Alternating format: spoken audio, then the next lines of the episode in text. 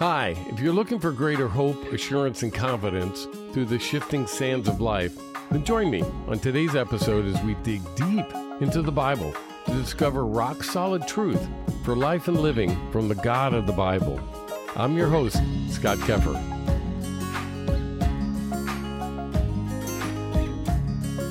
Yeah, good to be back. Good to be back. We missed you all last week.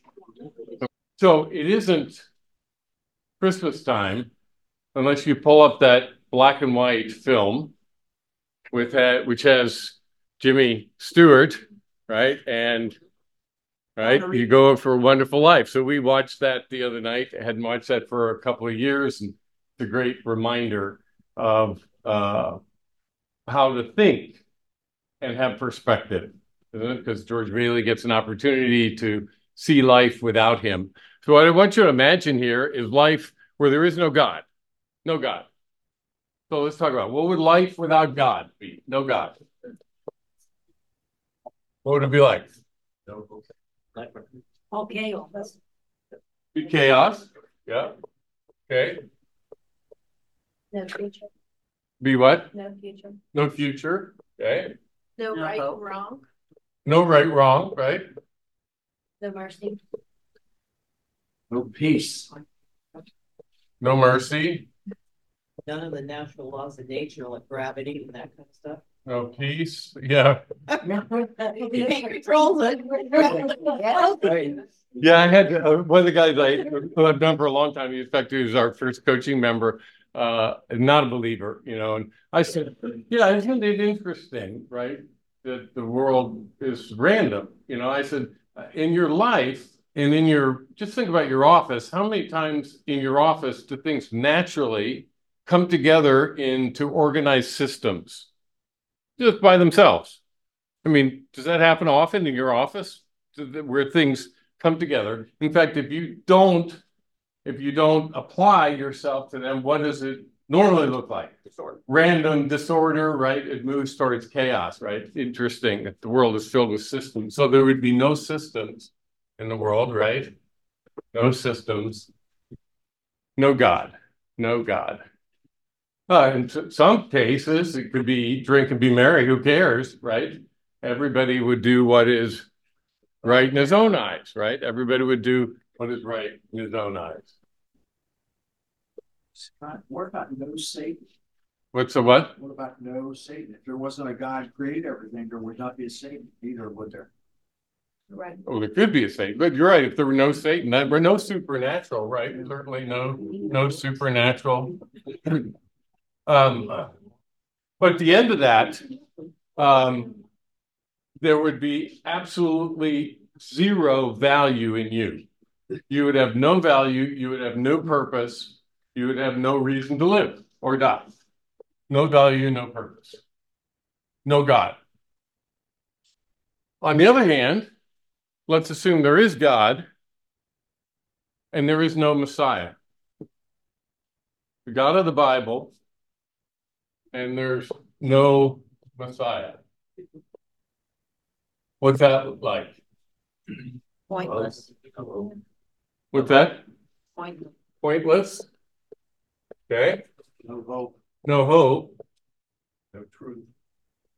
No, well, there is truth because there's God of the Bible, right? So think about God exists, but there's no Messiah. What's that? He is the truth, so there would be truth, right? So no Messiah. What would it be? You would be dead in your sins and trespasses, right? You would be dead, right? Under the law. You would be guilty, right?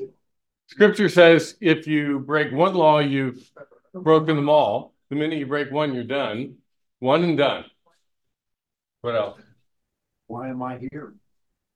If there's no, if there's no salvation, then, then this is pointless.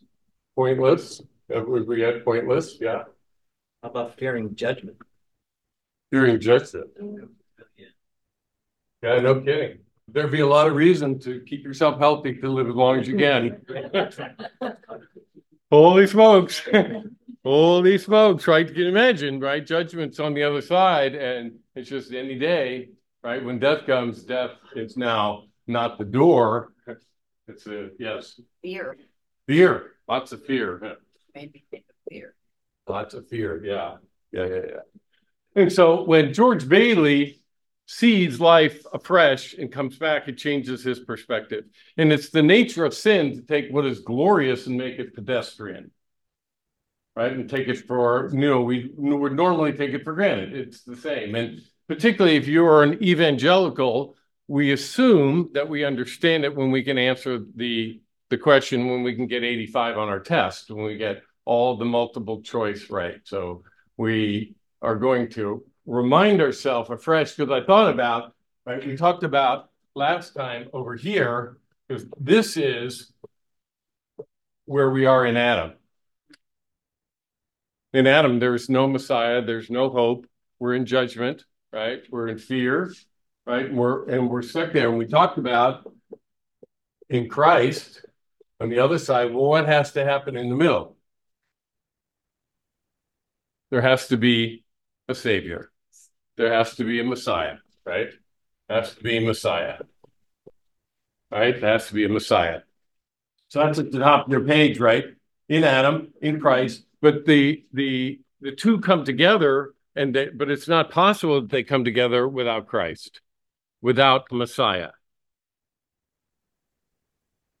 So it's a good time of year to remind ourselves, remind ourselves of the benefits, the value, if you will, of life with a Messiah. So stand, if you will. Let's read the Matthew verse. If we're good, out of reverence for God and His Word, an angel of the Lord appeared in him in a dream, saying, Joseph, son of David, do not be afraid to take Mary as your wife, for the child who has been conceived in her is of the Holy Spirit. She will bear a son we shall call his name Jesus, for he will save his people from their sins.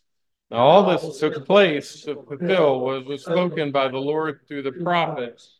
Behold, the virgin shall be with child and shall bear a son, and they shall call his name Emmanuel, which translated means God with us. The word of the Lord. Thanks be to God.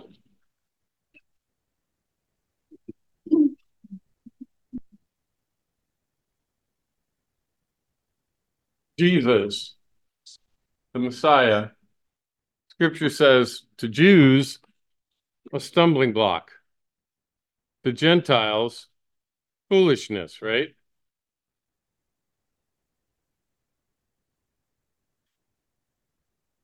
To Jews, a stumbling block, to Gentiles, foolishness.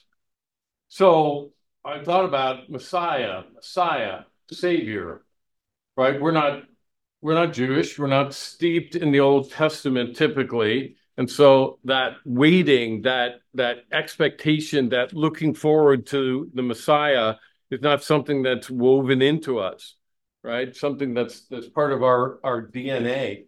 So um, I thought let's take a look at what would need to be in place for the Messiah to be the Messiah. I will put enmity between you and the woman, between your seed and her seed. He shall bruise you on the head, and you shall bruise him on the heel. So we get the, the very first gospel message. And so, what do we see in there?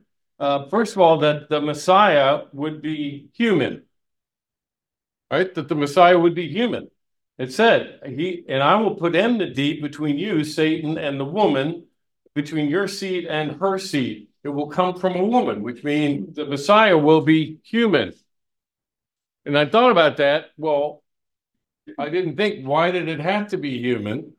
First of all, did it have to be human? Yes, we would understand, right? In order to redeem us, it would have to be a human Messiah, and it would be a Messiah that was born supernaturally. Well, it's going to come from her, it's going to come from her seed. She doesn't have seed. So it's going to come from her seed. So it's got to be supernaturally. And therefore, there would be no earthly father.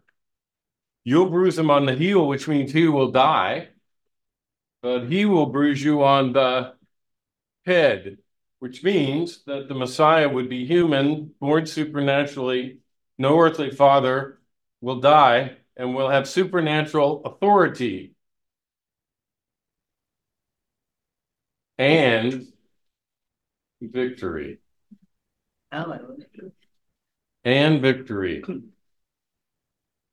You shall bruise him on the heel, he will die, but he will bruise you on the head, which means he has authority over you, right? And he will have victory.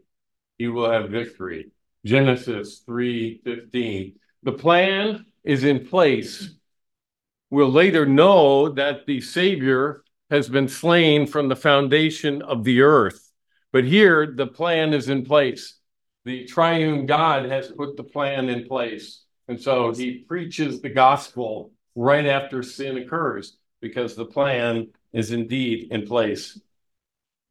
In Isaiah, he would say that the Lord himself will give you a sign. Who will initiate this?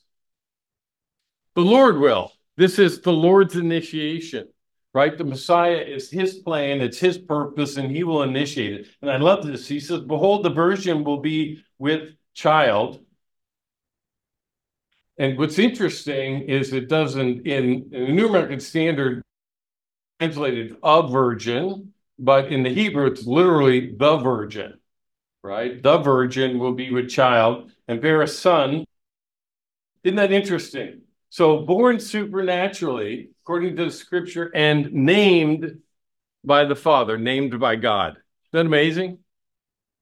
You stop and think about it. The Father names it, and in this case, the Father named, right? You shall call his name Emmanuel. Well, what's interesting is in order to fulfill the prophecy, it, it, it's not, it, the Messiah would not be Joseph's biological son. The Messiah would not be Joseph's biological son. Why? No descent of Jeconiah on the throne of David. Thus says the Lord, for no, for no man of his descendants will prosper sitting on the throne of David. So Messiah must come from the line of David, but not from the line of Jeconiah, which is Joseph. He came from that line. So I put in there from uh, uh, Jews for Jesus. Unlike Matthew, Luke follows strict Jewish procedure and custom that he omits no names and mentions no women. So in Matthew, names are, are uh, omitted, right? They skip, they'll skip generations. Here, by strict Jewish custom, no. He says, if by Jewish custom one could not mention the name of a woman, but wished to trace her line, he would do, how would he do it? He would use the name of her husband, trace the line, right?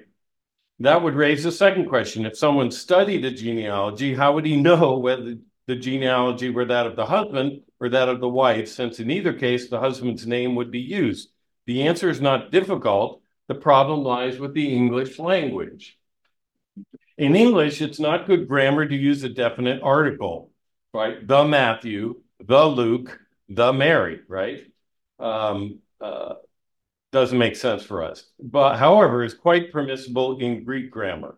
In the Greek text of Luke's genealogy, every single name mentioned has the Greek definitive article the with one exception, the name of Joseph.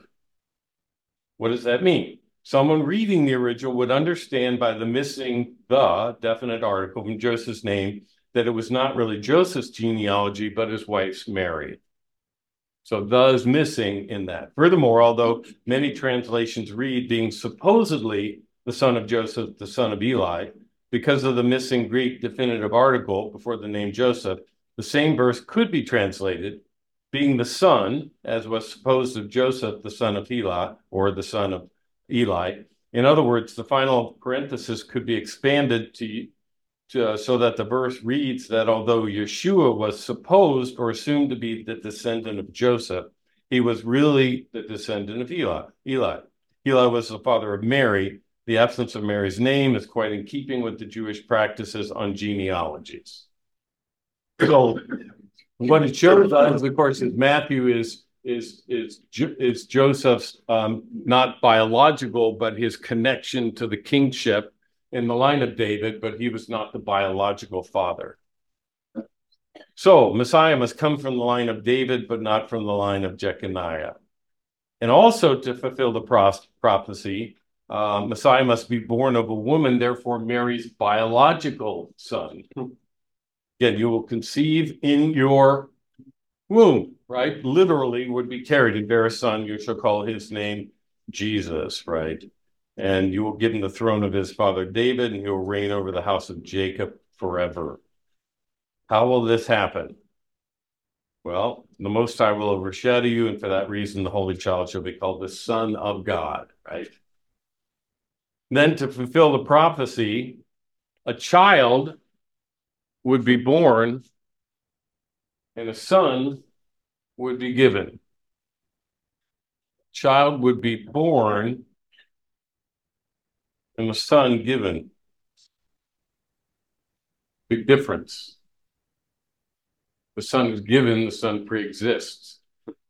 The son preexists the birth of the child, right? For a child would be born to us, the son will be given to us. The government will rest upon his shoulders. His name shall be called Wonderful Counselor. Stop right there and think about his name shall be called Wonderful Counselor. How many need wonderful counsel from a wonderful counselor? Do we need wisdom? We pray for wisdom. He's a wonderful counselor. He's also mighty. And he's a mighty God, which means he's sovereign. His providence reigns over all. So this one who will come, who will be a child and a son, will be a mighty God. He'll also be an eternal father, eternal father. For some folks, the thought of father is a good picture. They think about their earthly father, loving, caring, involved, right, connected. For many others, it's not a great picture. And I'm not sure which camp you're in, but it's a reminder the eternal father is not your earthly father, not like your earthly father at all. And for me, mine was not a great experience at all. Not not close, not connected, not firming, not loving. And so having an eternal father who is loving, caring, connected, right? It makes a big difference, right? And this one would be the eternal father and the prince of shalom. The prince of shalom. Who needs shalom in their soul these days, right? Yeah. Who needs shalom in their soul in the midst of all the uncertainty? What do you need? You think about this counsel, right? Protection, a father, and peace. And there'll be no end, right? On the throne of David and over his kingdom. The Messiah. And a reminder, if we flip over in the beginning was the Word, and the Word was with God, and the Word was God, and the Word infleshed. The Word tabernacled. The Word, the eternal one, the uncontainable, stepped into a human container. What? To Jews, a stumbling block, to Gentiles, foolishness. To Jews, a stumbling block, to Gentiles, foolishness. And it became flesh and tabernacled among us. We saw his glory. Glory is of the only begotten of the Father, full of grace and truth. No man has seen God at any time, but the only begotten God, the Son, has brought him out into the open. He has explained him, he has made him known, his Son. And I love this God who spoke long ago to the fathers in the prophets in many portions in many ways. In these last days, he has spoken to us in his son. His son is the word enfleshed. He appointed him heir of all things, through whom also he made the world, and he's the radiance of his glory and the exact representation of his nature. The only way to be the exact representation of the nature of another is to be of the same nature. He's the radiance of his glory. He's the exact representation. Who can represent God the Father but the Son? He's the exact representation. He upholds all things by the word of his power. Huh. What if he upholds all things in your life by the word of his power? Hmm. Is he upholding all things by the word of his power? Is he upholding all things for you by the word of his power? Yeah, but you don't know my kids, my grandkids, my health, my future, my money, my stuff. Does he uphold all things by the word of his power? Since he does, he reigns. He made purification of sins, and I love this, and he sat down. No priest, no high priest was able to sit down. He would go into the Holy of Holies and they put a rope on him because if the bell started stopped ringing, right, they drag him out because that means he died in there. He sat down. I love this, right? Which means he is fully God and fully man. The Jews, stumbling block. Gentiles, foolishness. What? The incomparable and incomprehensible infleshing. It is the incarnation. It's the infleshing, the infleshing of the God of the universe. What? It's interesting as um, I was going over again the history to each one of the councils and all the fussing over the nature of Jesus Christ. Lots of fussing. Believe this, believe that. See, we we're sort of on the settled side of, oh yeah, he's fully God, fully man, he's fully God, but it was not settled. A lot of fussing over that, right? So at uh, uh, Chalcedon, right? They they recognize they wrote this recognized in two natures, God and man, without confusion, without change, without division, without separation, the distinction of natures being in no way annulled by union, but rather the characteristics of each nature being preserved and coming together to form one person and sustenance, sustenance, not as parted or separated into two persons, but one and the same Son and the only begotten God, the Word, Lord Jesus Christ. What's that for? Because they were fussing over. He was different. He wasn't Son. He was created. All of that. Is that happening today? Yeah. Is this trying to put into words what is incomparable and unfathomable? Yes. it is the infleshing of the God of the Bible into our world. He stepped into our world. And I want to say, what the heck for? Who would do that? He infleshed he tabernacled. Know, when you think about this, he stepped into our broken, sinful, dark, and evil world. And he's a reminder for me he's not afraid to step into your darkness and your sin and your brokenness and your unbelief in, in the craft of your life. He's not afraid of that. Even the darkness is not dark to him. Whatever darkness is in your soul, he's in there to bring light. Whatever darkness is in your life, he's there to bring life.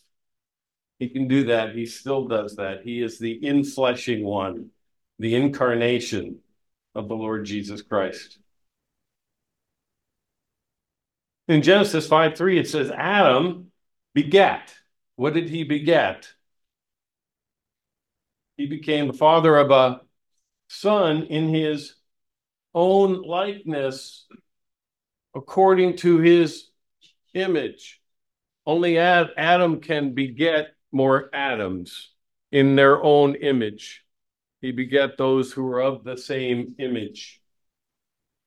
Well, Jesus Christ is the image of the invisible God. He's the firstborn of all creation.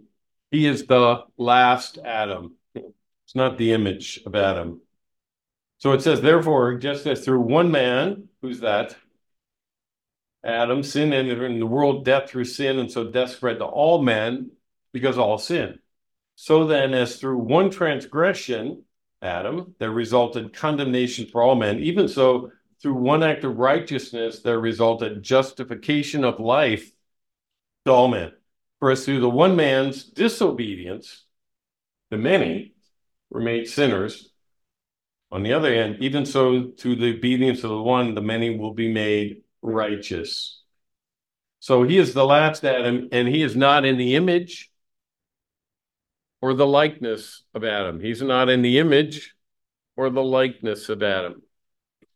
So the first Adam, it says in, in First Corinthians, he became a living soul, right? Formed out of the ground, God breathes forth life into him. He's a living soul. Oh, the last Adam is a life giving spirit. He gives life. For the, the, however, the spiritual is not first, but the natural, then the spiritual. First man is from the earth, the second man from heaven. Second man from heaven. So the last Adam, he's not in the image and the likeness of Adam.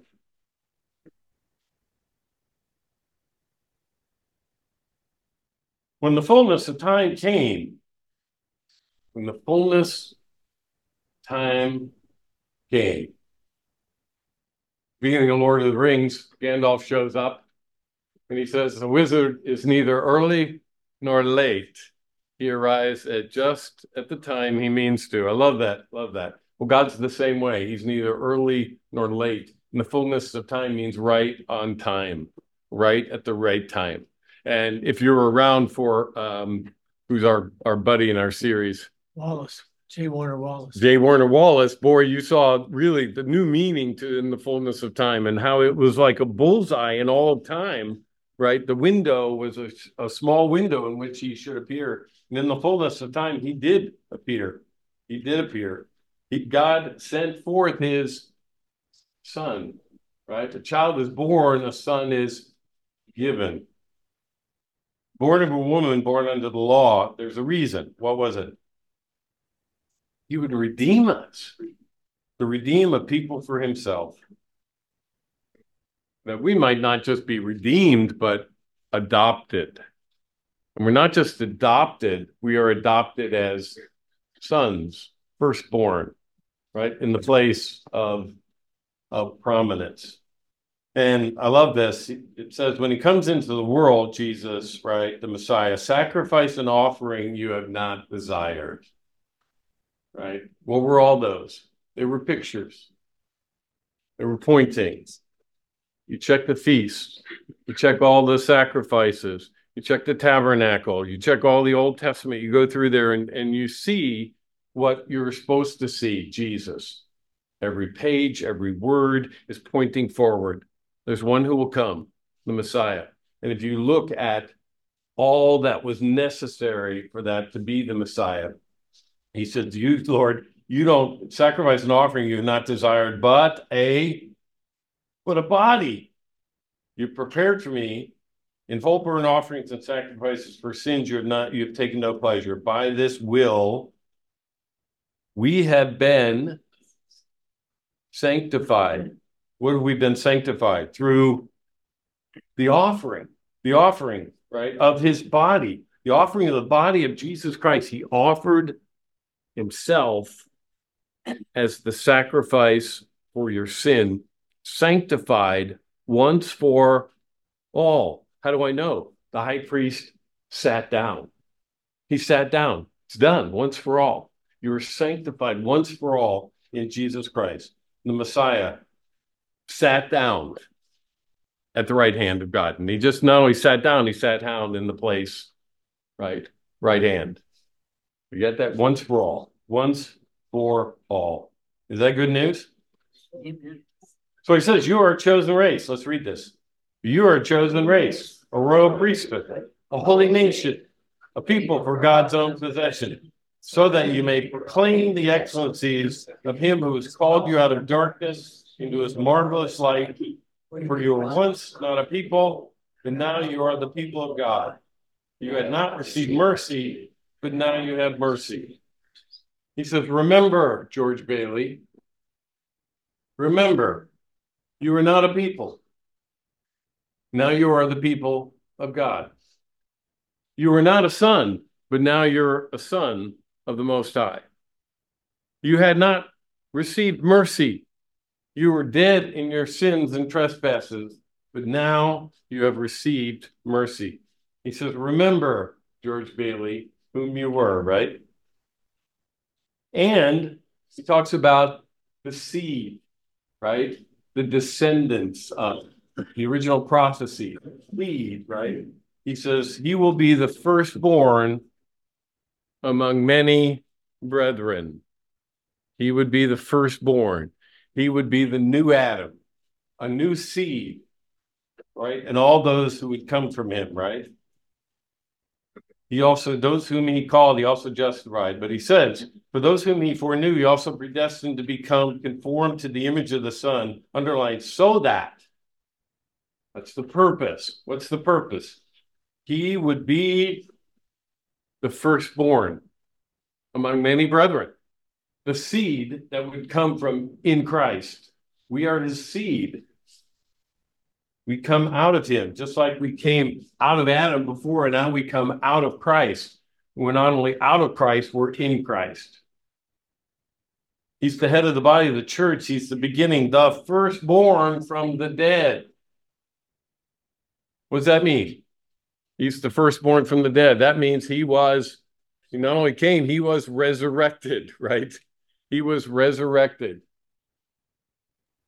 And he should come to have first place in everything. His Father's good pleasure for all the fullness to dwell in him, through him to reconcile all things to himself, having made shalom through the blood of his cross.